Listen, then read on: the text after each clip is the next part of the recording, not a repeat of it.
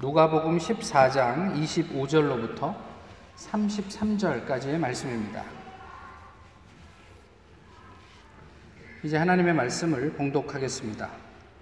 수많은 무리가 함께 갈새 예수께서 돌이키사 이르시되 무릇 내게 오는 자가 자기 부모와 처자와 형제와 자매와 더욱이 자기 목숨까지 미워하지 아니하면 능히 내 제자가 되지 못하고 누구든지 자기 십자가를 지고 나를 따르지 않는 자도 능히 내 제자가 되지 못하리라. 너희 중에 누가 망대를 세우고자 할진대 자기의 가진 것이 준공하기까지에 족할는지 먼저 앉아 그 비용을 계산하지 아니하겠느냐. 그렇게 아니하여 그 기초만 쌓고 능히 이루지 못하면 보는 자가 다 비웃어 이르되 이 사람이 공사를 시작하고 능히 이루지 못하였다 하리라. 또 어떤 임금이 다른 임금과 싸우러 갈 때에 먼저 앉아 1만 명으로서 저 2만 명을 거느리고 오는 자를 대적할 수 있을까 헤아리지 아니하겠느냐 만일 못할 터이면 그가 아직 멀리 있을 때에 사신을 보내어 화친을 청할지니라. 이와 같이 너희 중에 누구든지 자기의 모든 소유를 버리지 아니하면 능히 내 제자가 되지 못하리라. 아멘.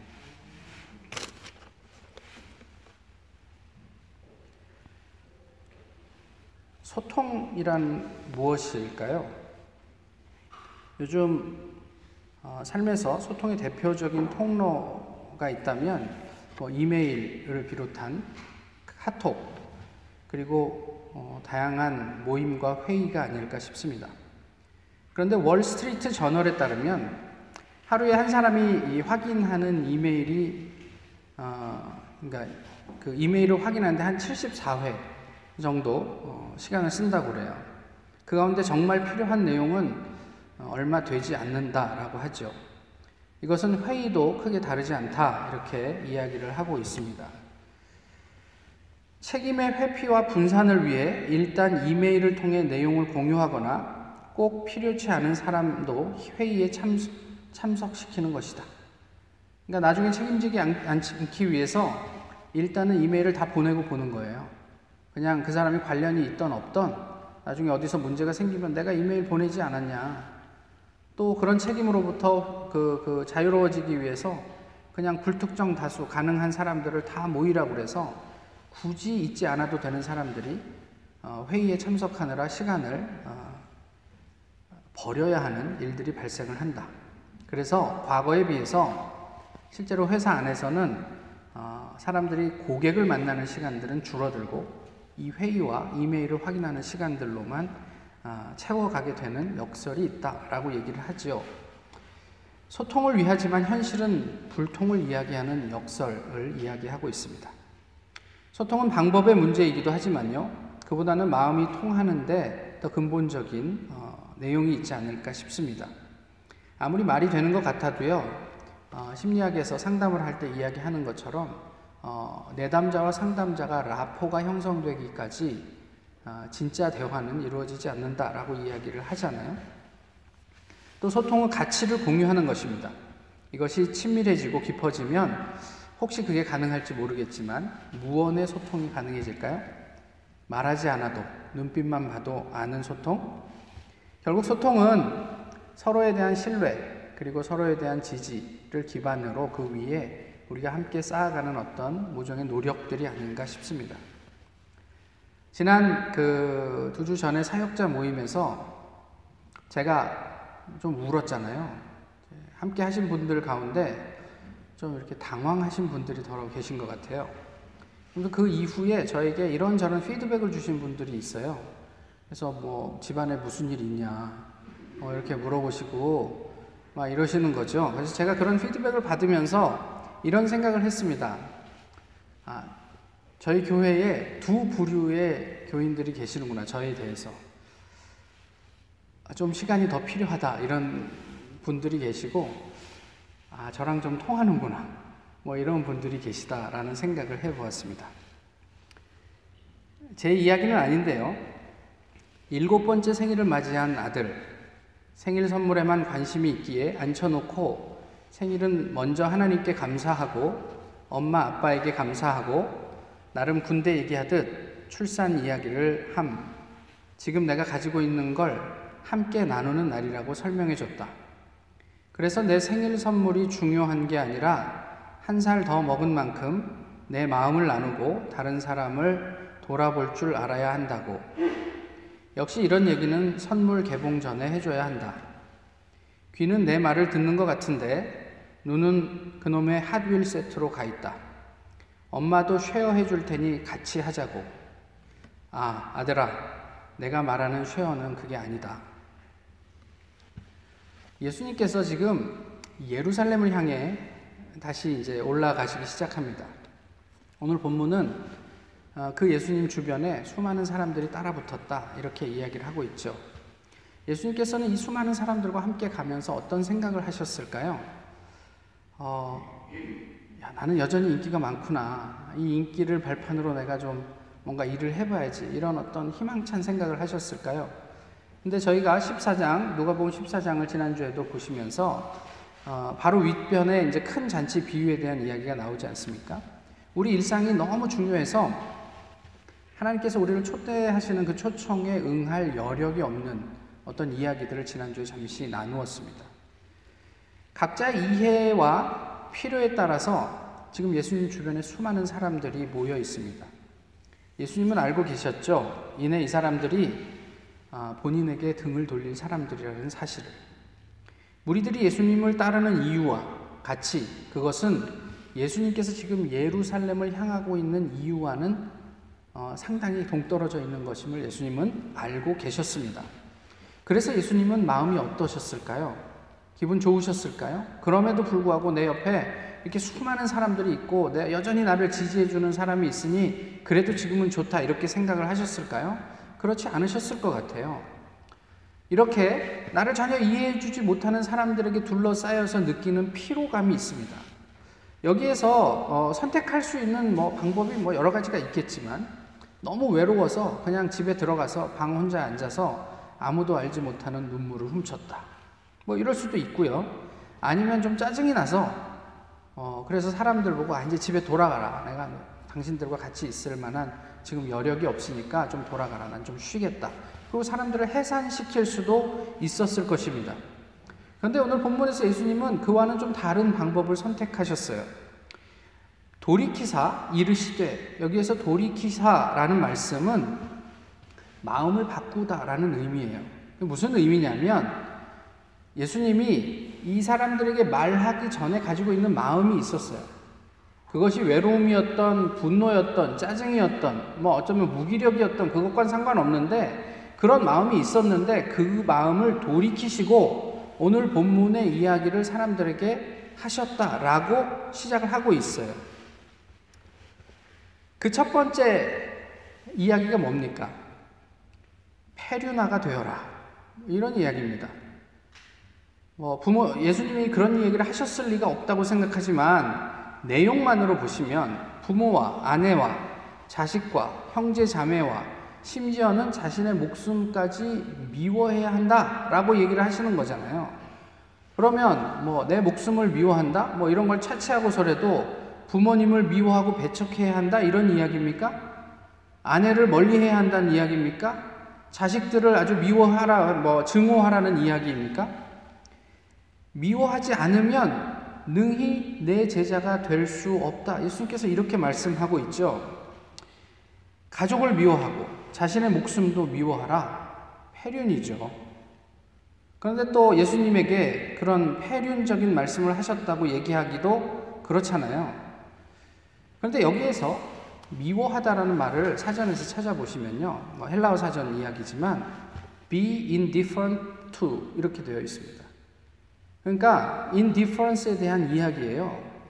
그러니까 우리가 생각할 때 아, 가족과의 관계, 그것이 부모가 됐든 아내가 됐든 자녀가 되었든 가족과의 관계가 우리가 가지고 있는 가치 중에 가장 중요한 가치들입니다. 그러니까 우리가 가장 중요한 가치라고 생각하는 것으로부터 어, 이렇게 무심하지 않으면 이게 무관심이라고 얘기하기는 좀 그렇고요. indifferent하지 않으면 예수님의 제자가 되기에는 합당하지 않다라고 얘기를 하는 거예요. 좀 바꿔서 얘기하면 예수님의 제자는 내가 중요하다고 하는 가치가 그러니까 뭐 세상에서 이루어지는 가치가 어, 성취되고 그렇지 않는 것에 연연해 하지 않는다 이런 의미로 보시면 된다는 말이에요.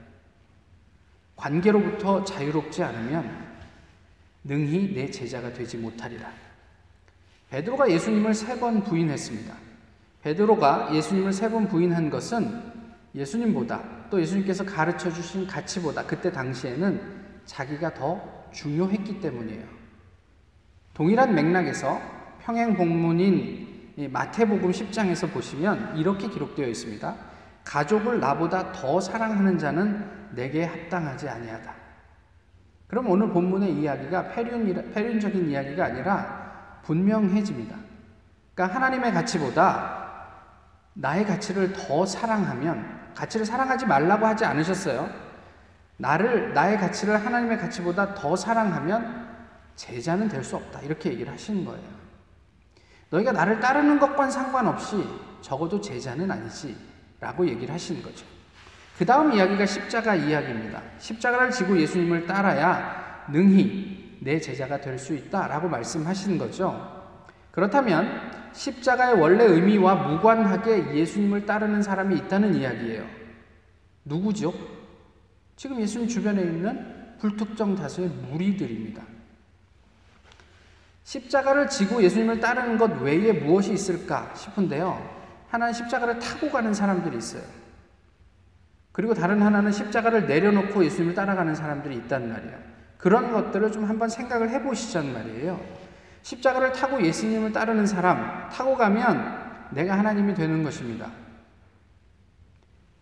그래서 창세기에서 바벨탑을 쌓고 사람들이 생각하는 것, 쌓으면서 무슨 이야기를 하죠? 세상에 우리의 이름을 내고 이 탑을 하늘에 닿게 쌓자. 그 얘기는 무슨 얘기냐면 우리가 결국 하나님과 같이 되자라는 의미예요. 저희가 예전에 복음서를 다루면서 사탄이 예수님을 유혹할 때 세 가지 다른 방법으로 유혹을 했지만 그 근저에 흐르는 의미는 다 인간이 아닌 하나님이 되라 라고 어, 그런 것이었다라고 이야기를 했습니다. 그러니까 뭐 그, 그, 그 돌을 빵으로 만들어 먹으라 이런 것이 구체적인 내용에서는 다르지만 너 원래 하나님이잖아. 그러니까 지금 이, 이 돌들을 빵으로 만들어서 너의 배고픔을 어서 달래. 라고 이야기를 하는 거예요. 철저하게 인간이 되기 위해서 이 땅에 오신 예수님에게 하나님을, 하나님이 되라고 사탄은 유혹을 하고 있었던 거죠. 십자가를 타고 가는 것. 우리가 신앙생활을 하지만 끊임없이 받는 유혹 가운데 하나가 바로 이런 것들입니다. 예수 그리스도의 능력을 등에 업고 우리가 신앙생활을 하는데 마치 시간이 지나면 지날수록 내가 하나님인 양 그렇게 점점 우리가 익숙해져 가는 그런 모습들 그런 것들이 없을 수 없는 거죠. 반면에 십자가를 내려놓고 가게 되면 어떻게 되냐면 미신이 돼요. 무슨 이야기냐면 나만 중요해져요. 다른 사람의 관심, 십자가에 달리신 예수님의 마음, 십자가가 가지고 있는 목적, 내지는 의미, 생명 이런 것들에게는 별로 관심이 없고 그저 나, 내가 얼만큼 충족되고 있는가 여기에만 관심을 갖게 되는 거죠. 내가 원하는 그것만 취하면 그만입니다. 이것이 미신이죠. 미신이라고 이야기하기까지 좀 그러면 적어도 이것은 크리스천니티는 아니란 말이에요. 예수님께서 이 땅에 오신 목적은 우리로 하여금 이 땅에서 부귀 영화를 누리게 하기 위함이 아니고 우리로 하여금 하나님께서 허락하신 그 생명의 풍성함을 누리게 하기 위함이에요. 그 생명의 풍성함이라는 것은 나 혼자 살면, 살면 좋다 이게 아니고 그 풍성함이 내게서 차고 넘쳐서 이웃에게까지 넉넉하게 흘러가는 것을 포함하고 있단 말이에요. 이게 십자가의 정신이에요. 의미이고. 십자가를 놓고 그저 그냥 예수님을 따라가면서 나의 병이 나았으면 좋겠습니다. 또는 무슨 뭐 내가 뭐 승진했으면 좋겠습니다. 뭐 이런 요구를 하는 그 수많은 무리들. 를 향한 예수님의 말씀이었던 거죠. 십자가를 진다. 진다라는 말은 참아내다 이런 의미가 있고요.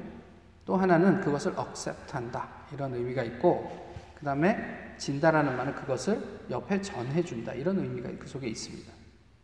그러니까 십자가를 지는 것은 어, 십자가가 가지고 있는 그런 고통이 있어요.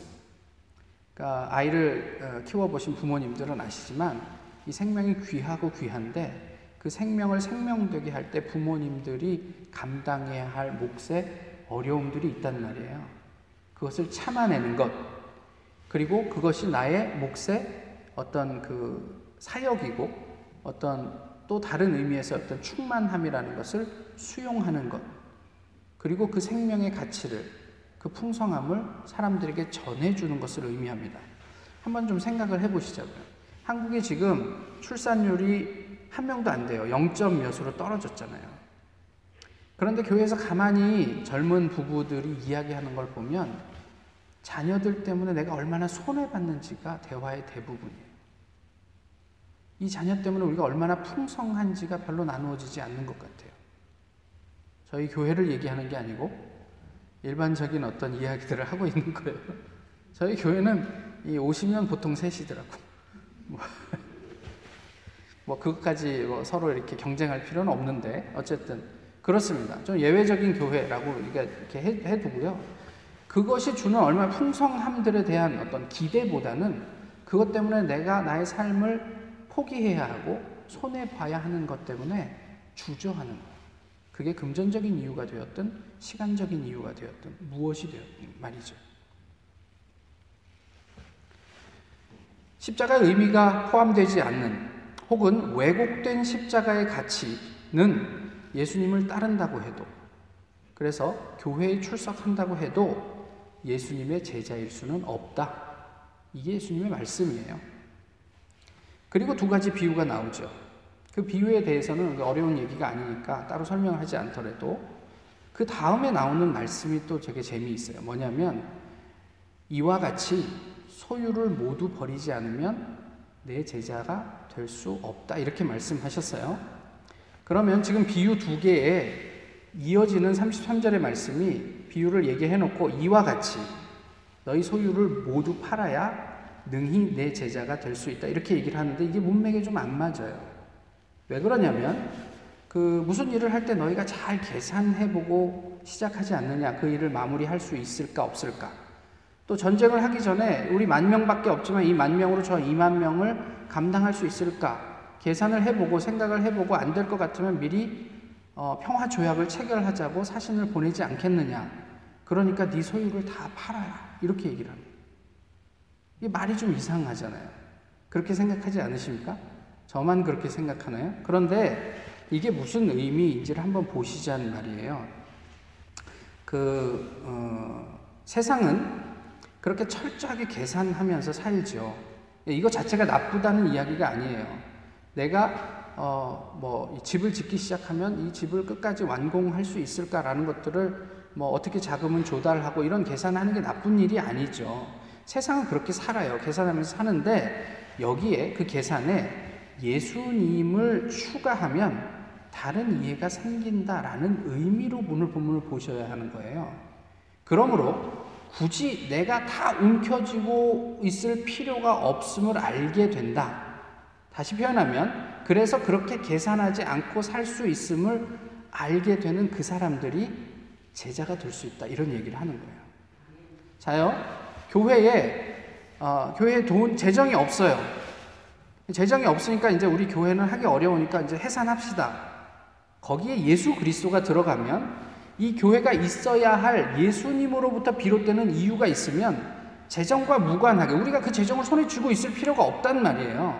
하나님께서 이 교회를 필요로 하시면 어떤 방법으로든지 이 교회가 교회되게 하실 것이다. 그런 사람들이 제자가 될 수 있다. 이런 얘기예요.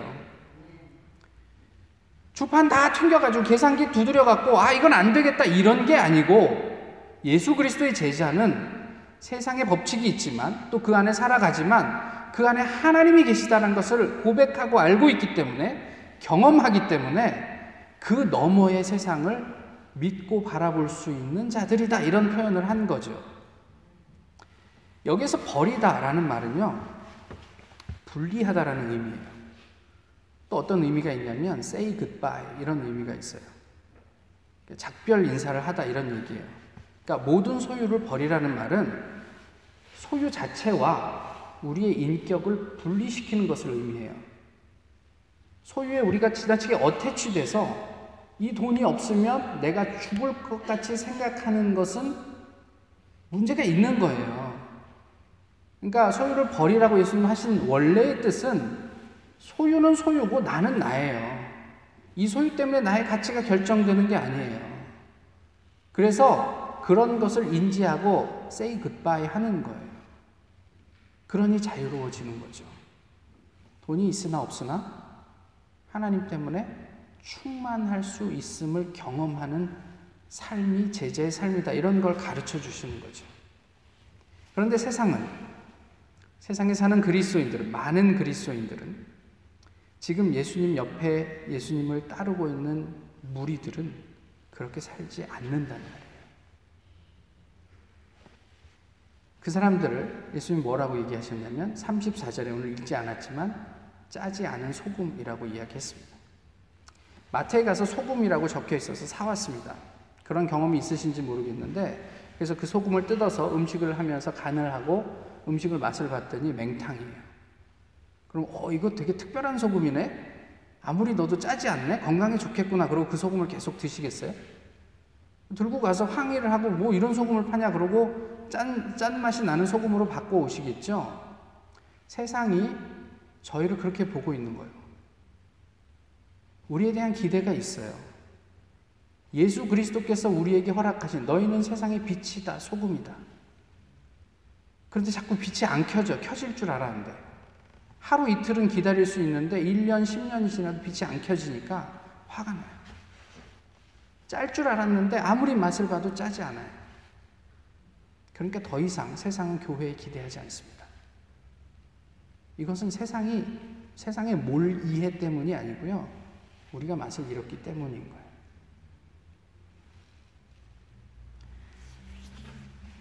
오늘 본문에서 중요한 어, 말이 뭔지 아세요? 보통 중요한 말은 반복되는 말입니다. 그죠? 본문에서 계속 반복되는 구절이 있어요. 뭐죠? 능히 내 제자가 되지 못하리라. 예수님이 사람들을 향해서 너희는 능히 내 제자가 되지 못해 라는 이야기를 하신 겁니까? 아니요. 그 반대죠. 이런 사람은 제자에 합당하지 않으니 너희들은 그것을 넘어서서 능히 나의 제자가 되어 주렴 이런 마음을 표현하고 있는 얘기죠. 제자입니까? 이렇게 물으면 저희는 참 겸손해서 뭐 제자까지야 뭐 이런 이야기들을 주로 많이 하시겠죠. 근데 오해하지 마십시오. 제자가 아니면 아무것도 아닙니다. 예수님께서 우리를 뭐 일반 성도 그리고 제자 이렇게 부르시지 않았어요. 목사와 평신도 이렇게 부르시지 않았어요. 그냥 모두 제자로 부르셨어요. 하늘과 땅의 권세를 내게 주셨습니다. 너희는 모든 족속으로 제자를 삼고 아버지와 아들과 성령의 이름으로 세례를 주고 내가 너희에게 분부한 모든 것을 가르치라 가 아니고 가르쳐 지키게 하라. 이 예수님께서 우리에게 하신 말씀이에요. 나중에 가르쳐 지키면 그 사람들이 제자가 될 것이다. 이렇게 말씀하시지 않고 제자를 삼고 제자들이 훈련받는 과정들을 그렇게 말씀하시는 거예요. 저는 아직 제자까지는 아니라서 이 정도는 하나님 이해해 주시겠지. 그렇게 오해하지 마시란 말이에요. 우리 모두가 제자의 자리로 부름을 받았던 거예요. 예수님 그걸 원하셨어요. 그리고 요한복음 8장에서는 이렇게 얘기하죠. 그러므로 예수께서 자기를 믿은 유대인들에게 이르시되 너희가 내 말에 거하면 참으로 내 제자가 되고 진리를 알지니 진리가 너희를 자유롭게 하리라.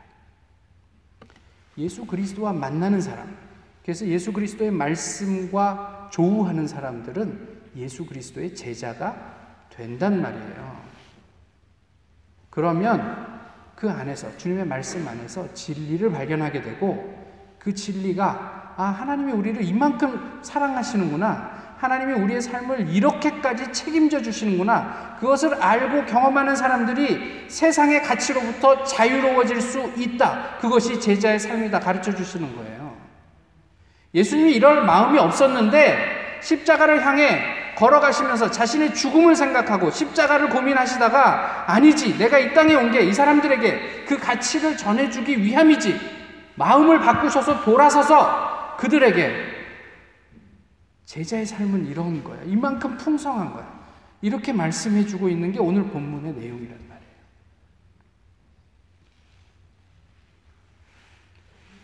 요즘 무엇을 기도하십니까? 저는 개인적으로 성령이 절실합니다, 요즘에.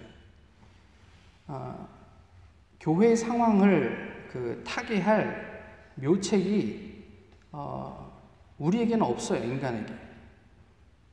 한국 사회와 교회의 암울한 현실 앞에서 그 어느 때보다도 성령이 절실합니다.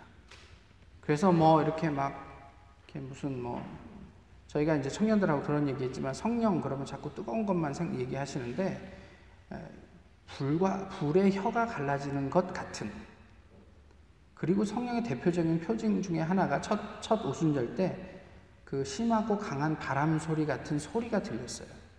뭐 어쨌든지 간에 성령이 우리에게 임할 때 우리가 모두가 인지할 수 있을 그런 성령이 갈급합니다. 저는 개인적으로 그렇다는 거예요. 공동체의 목적. 우리가 교회에 모이는 이유는요, 그저 모여가지고 우리 그냥 한담 나누기 위함이 아닙니다.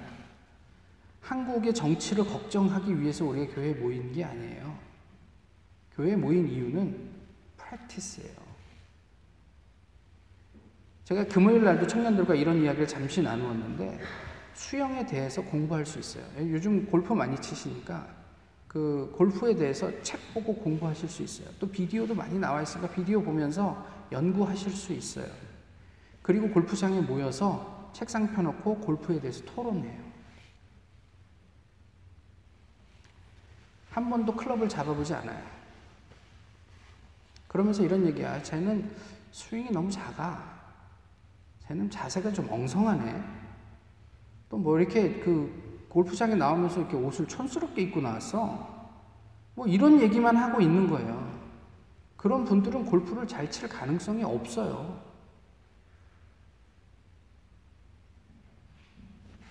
무엇을 프랙티스 하고 계십니까? 교회 안에서. 이거 집에 혼자 앉아서 가능한 일이 아니에요. 예수님이 주변에 많은 무리를 어, 허락하신 이유가 뭘까요? 밥 먹을 겨를도 없이 바쁜 와중에 그 무리들이 자신 옆에 모이게 하신 이유가 뭘까요? 하나님 나라의 진리를 가르치기 위함이에요. 아니, 가르쳐 지키게 하기 위함이에요. 함께 그것을 연습하고 너희도 할 수 있어라고 격려하게 하기 위함이에요. 그래서 제자들을 모아놓고 함께 삶을 나누다가 이제 너희 둘씩 떨어져서 한번 나가봐. 제자들이 그 능력을 경험하고 돌아와서 흥분하면서 예수님에게 보고하잖아요. 그 프랙티스를 하기 위해서 우리는 함께 모이는 겁니다. 우리 교회에 그, 그 질을 평가하실 때 우리에게 그런 프랙티스가 있는지를 보셔야 돼요. 우리 이만큼 많이 모이니까 우리 교회 좋지 이게 아니에요. 이제 헌금 많이 들어오니까 재정이 넉넉해져서 우리 교회는 뭐 무슨 뭐 선교도 이렇게 넉넉하게 지원할 수 있고 좋지 이게 아니에요. 우리 안에 정말 각 사람 사람이 나가서 복음을 프랙티스 하고 있는가라는 것으로 그 교회의 질을 판단하셔야 돼요. 목사 이 앞에서 아무리 설교 잘한들 무슨 의미가 있습니까? 그 안에 삶이 없는데.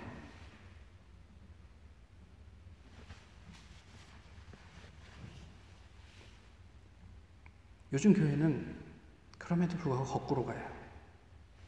그래서 목사는 교인들을 교회에 속박시켜요. 교회에 나와서 일해라. 그게 하나님 나라의 일이다. 그렇지 않습니다. 또 교인들은 목사를 교회에 속박시킵니다. 그래서 말씀을 읽고 기도할 틈도 주지 않고 계속 뺑뺑이 돌려요. 한국의 많은 교회 부교육자들이 교회에 앉아 있으면 욕 먹습니다. 왜 나가서 사람을 만나지 않느냐? 왜 나가서 뭔가 일을 하지 않느냐? 기도할 틈이 없어요. 그것뿐입니까? PhD에 매이고, 성별에 묶이고, 나이에 갇히고, 세상 가치에 결박당하고, 옴짝달싹 못해요. 점점 부자유의 수렁으로 깊이 빠져들고 있어요. 교회에 모여서도 이 수렁에서 어떻게 헤엄칠까 이 얘기만 나누죠. 수렁으로부터 벗어날 이야기는 별로 하질 않아요. 어떻게 하면 이 수렁에서 우리가 자유롭게 헤엄칠 수 있을까? 이것 갖고는 충분하지 않습니다. 거기서 벗어나셔야 돼요. 우리가 너무 익숙한 그 수렁에서 벗어나는 일 그렇게까지 두려운 일입니까? 우리 아이들이 똥구더기에서 헤매고 있는데 그 똥구더기에서 벗어나는 일이 그렇게 힘들고 어려운 일입니까? 우리에게 익숙하지 않다고 하나님께서 하신 말씀을 그저 그냥 우리가 받아들일 수 있는 수준만큼만 적당하게 타협하고 받아들이는 것으로 충분합니까? 도대체 우리는 그리스도인으로 살면서 예수님 앞에 어떤 존재입니까? 그저 나의 유익을, 나의 원함을 이제 끄집어내기 위한 그저 도깨비 방망이 정도로 예수님을 따라다니고 있습니까? 아니면 예수님께서 그렇게 원하셨던 제자로 그렇게 살아가고 있습니까? 제가 이렇게 공식적인 자리에서 이 이야기를 나눈 적은 없었던 것 같은데요. 아시는 것처럼 장은지 선교사가 이 타운에서 중국인들을 위해서 사역을 하고 있지 않습니까? 어, 2년 전에 사역이 처음 시작될 때, 뭐, 교회가 시작될 때부터 저는 기도를 하고 있었지만, 사역이 시작될 때, 제가 이제 한국을 나가기 일주일 전에 장은지 선교사는 그 다음 주에 여기 들어오게 돼 있었는데요. 어, 중국인 선교를 후원하기 위한 통장에는 한 300불 정도 있었습니다. 근데 어느 날 교회에서 아침에 기도하고 있는데 갑자기 제 안에 훅 하고 부담스러운 거예요. 그래서 하나님께 기도했습니다. 이제 다음 주면 사람이 오는데 적어도 싱글 선교사니까 500불은 한 달에 지원을 해줘야 될 텐데 통장에는 500불은 고사하고 300불밖에 없습니다. 기도하는 중에 하나님께서 제게 이런 마음을 주세요. 그건 네 비즈니스가 아니야. 이렇게 말씀하세요. 그래도 제가 책임을 져야 되는 사람인데 하나님께서 아, 그렇게 말씀하시니까 신앙 좋은 목사라 아멘. 그리고 그때부터 아무 근심도 없었더라. 저는 그 정도로 좋지는 않습니다. 오케이 그 정도 하고 뭐 하나님 일이시니까 하나님 알아서 하십시오. 그러나 여전히 염려는 됩니다. 그리고 제가 그 다음에 이제 집에 가서 그 후원을 같이 이제 이야기하고 나누었던 한국에 있는 이 타운 출신의 예전의 학생들, 지금은 학생이 아니죠. 그분들하고 이제 그 이전에 회의할 때 평생 잡이 없어도 부담스럽지 않을 한 달 도네이션 양을 정해라. 그게 20불이었어요. 2만 원. 그리고 한 100명만 모이면 우리가 한 가정 정도는 중국인 사역자 가정을 후원할 수 있지 않겠냐. 편지를 썼습니다. 이제 사역자가 옵니다. 당장에 우리가 어, 느 정도의 돈을 후원을 해야 되는데 이제 한번 본격적으로 일을 시작해 봅시다. 그리고 시카고에 올라가서 비행기를 타고 비행기가 움직이려고 할 때 카톡으로 태국에서 전화가 왔어요. 봤더니 제 군대 한 달 후배 한테 전화가 온 거죠. 그래서 형님, 편지 잘 받았습니다. 얼마 좀 도와드릴까요? 그래서 한 달에 20불 거기 적어 놨잖아. 근데 이 친구가 예, 천만 원 보내드릴 테니까 쓰십시오. 그렇게 중국인 사역은 시작되었습니다. 천만 원이 그거 뭐 누집의 이름입니까? 그리고 제가 20년 전에 군대 생활하면서 제 한 달 후배 가깝게 지내긴 했지만 그 친구가 어떤 이 20년 후의 사역에 이런 동역이 가능할 거라고 생각이나 했겠습니까? 돈이 있다고 가능한 일인가요? 또 우리가 뭐 그냥 뭐, 뭐 어떤 형태로 이런 일들이 가능한지는 전 잘 모르겠습니다만은 전화를 끊고 나서 제 마음 가운데 see 비행기를 비행기에서 전화기를 끄고 한국에 내렸을 때 수백만 원이 통장에 들어와 있었습니다.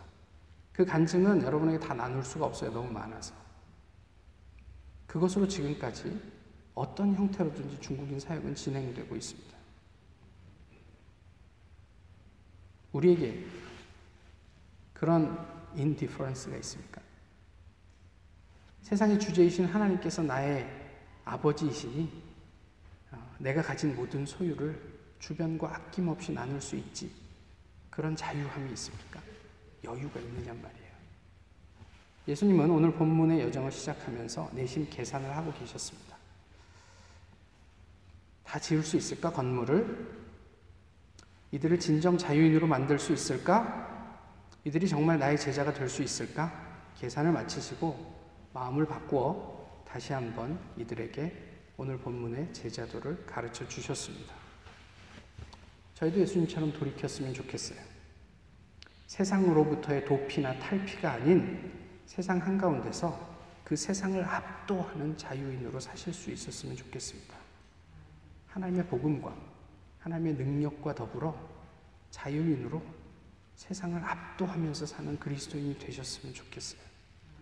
제자이십니까? 제자는 하나님께서 반드시 책임지십니다. 기도하겠습니다. 귀하신 주님, 오늘도 저희 함께 모여서 예배하게 하시니 감사합니다. 또 새학기를 맞아 공동체됨을 확인하며 함께 주님의 성찬을 나누게 하시니 감사합니다. 저희가 모쪼록 주님 안에서 더욱 자유로워지게 하시고 주님의 제자로 합당하게 세상을 압도하며 호령하며 살게 하옵소서. 예수 그리스도의 이름으로 기도하옵나이다. 아멘. 다 같이 찬송가 함께 부르시겠습니다.